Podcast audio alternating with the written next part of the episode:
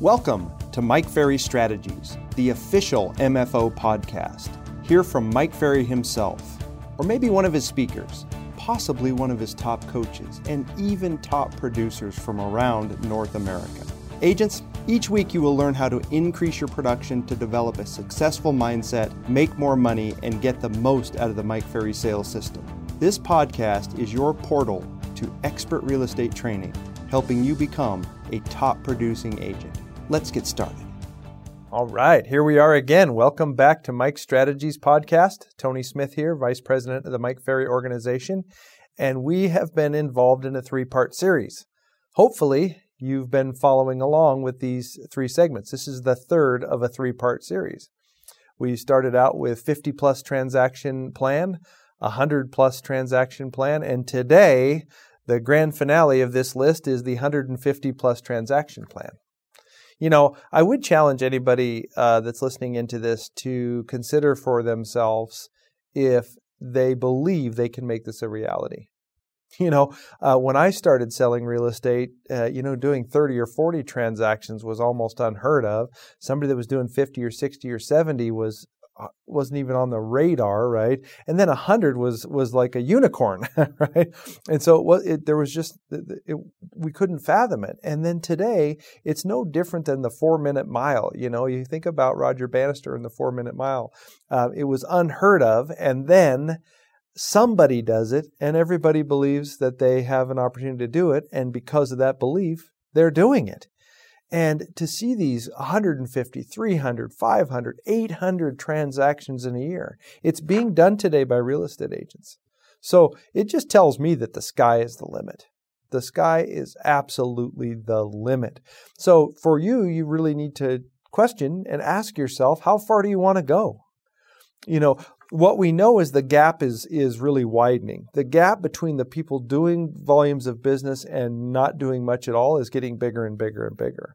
It almost seems like more and more and more of the transactions are moving from the mass of real estate agents to the few and and that's why we see these three and four and five hundred transaction situations. Yes, there's team structures behind it, but we have a lot of agents that you know are doing a hundred plus transactions with with uh, an assistant or two and a buyer's agent.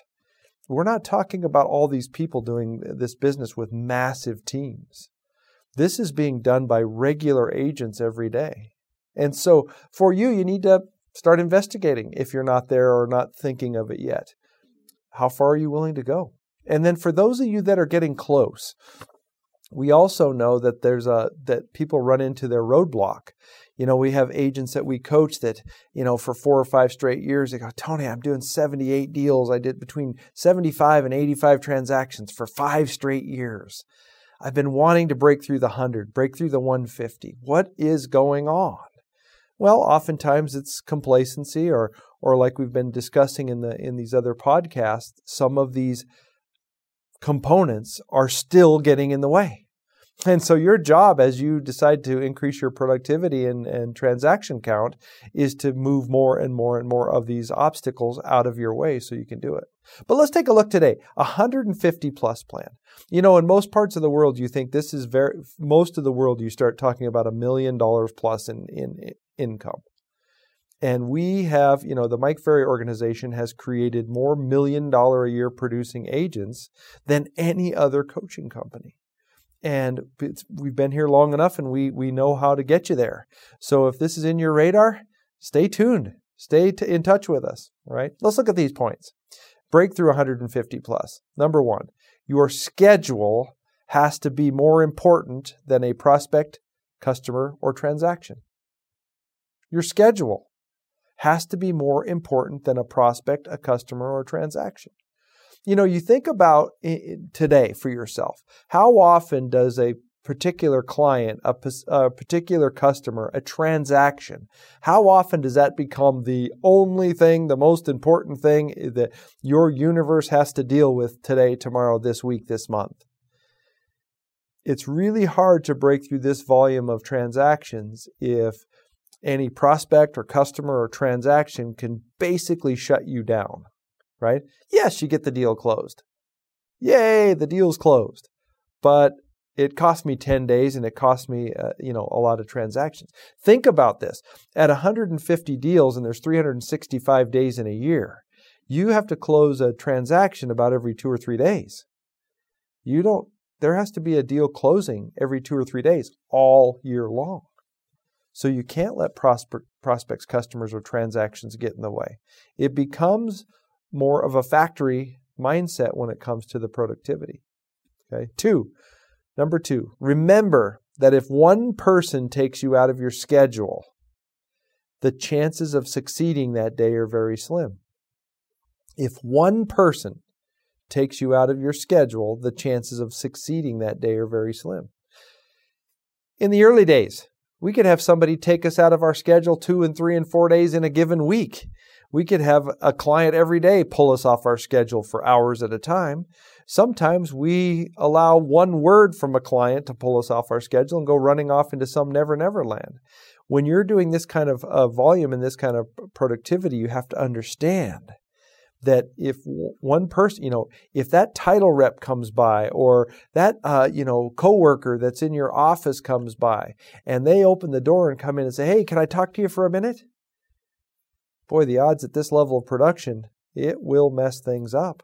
It's just not there. So, you know, you talk to a lot of, of people that are high profile people, attorneys and doctors and, and these high profile perceived professionals in the world, right? They all have gatekeepers.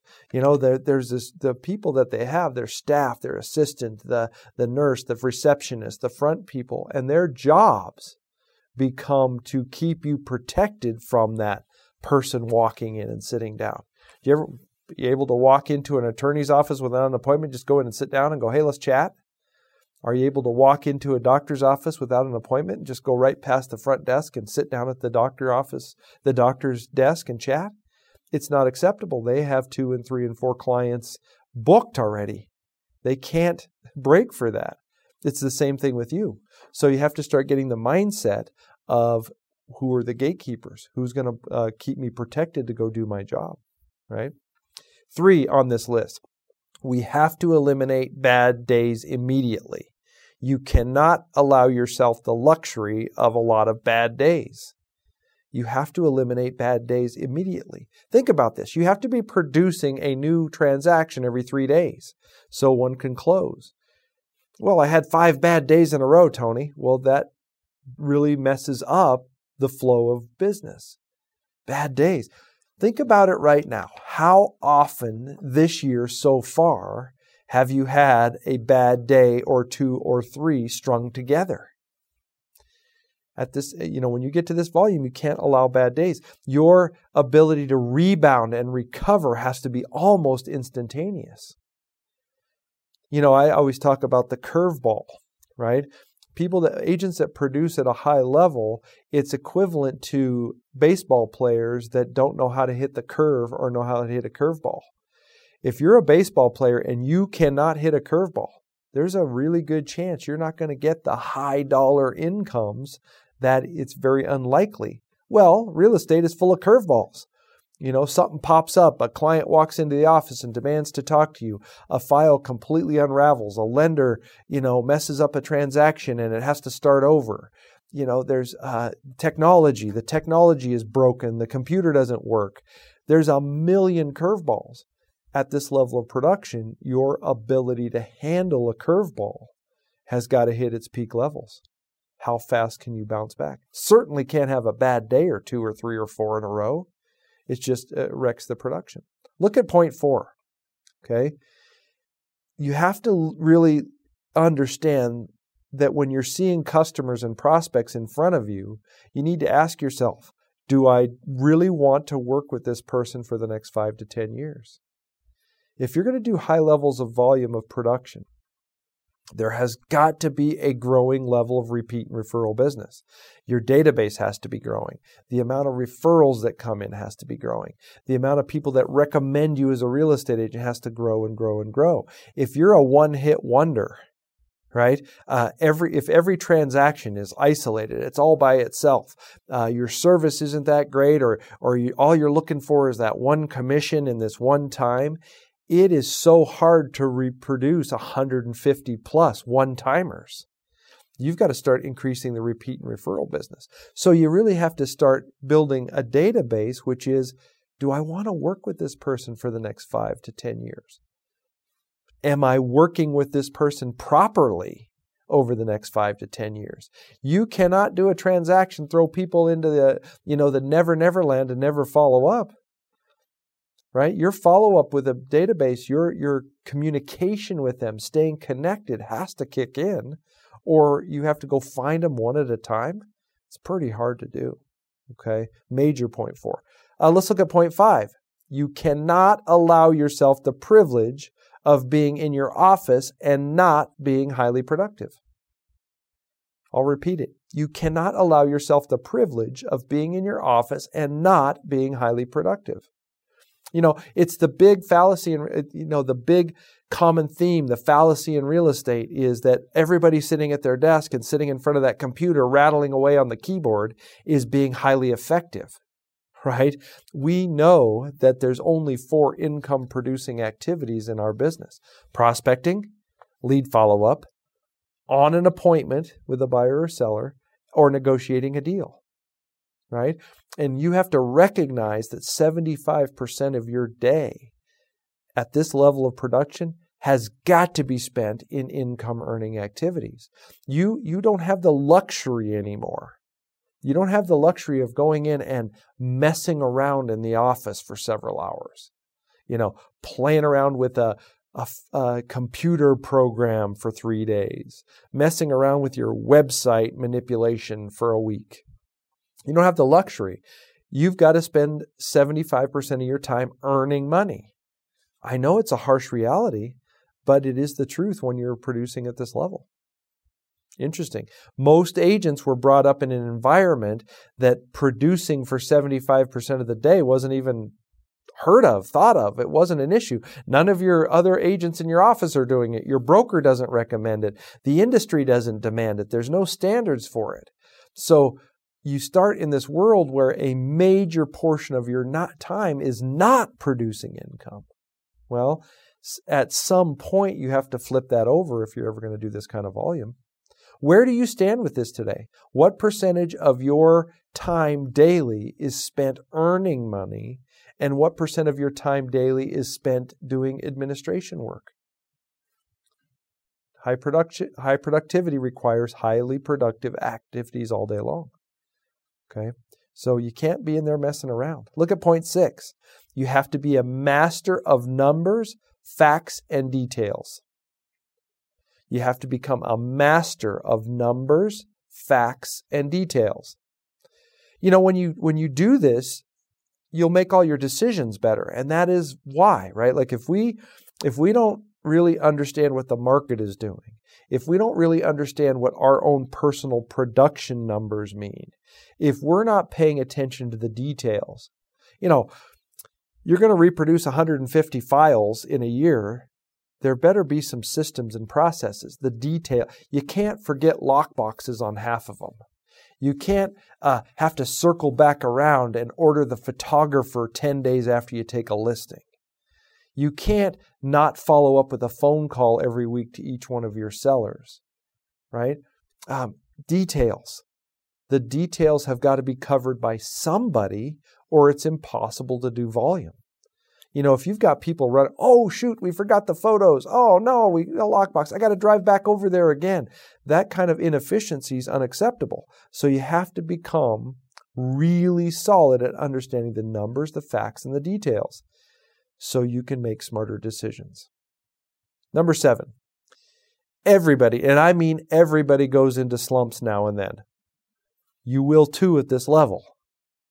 You have to get out of it really fast. So your ability to recover from a slump has got to get at its peak level. All right? And you know, when in the early years when you're trying to do, you know, 20, 25, 30 deals, you know, if you could be in a slump for a month, and still hit the goal. Like you could literally go into a slump and go into a deep, deep, dark depression and not do any deals for a month and still hit your goal. But at 150 transactions, you can't be in, slump, in a slump for more than a day, right? You've got to recover very fast. How long have you been in slumps at this current level of production? Have you found yourself in a slump for a week or two or 10 days without taking a listing? Here's a good here's a good little challenge for yourself.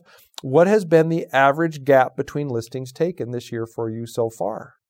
What has been the gap? Well, let's let's just use this number. 150 transactions, right? There can be no more than 3 days between every listing or taken or every transaction. How many 10-day slumps can you have? You can't have many. If you had 10 10 day slumps in a year, 150 is out of the question. Right? It's just impossible. So you have to stay in production mode all of the time, and you just don't get the, the freedom of those slumps.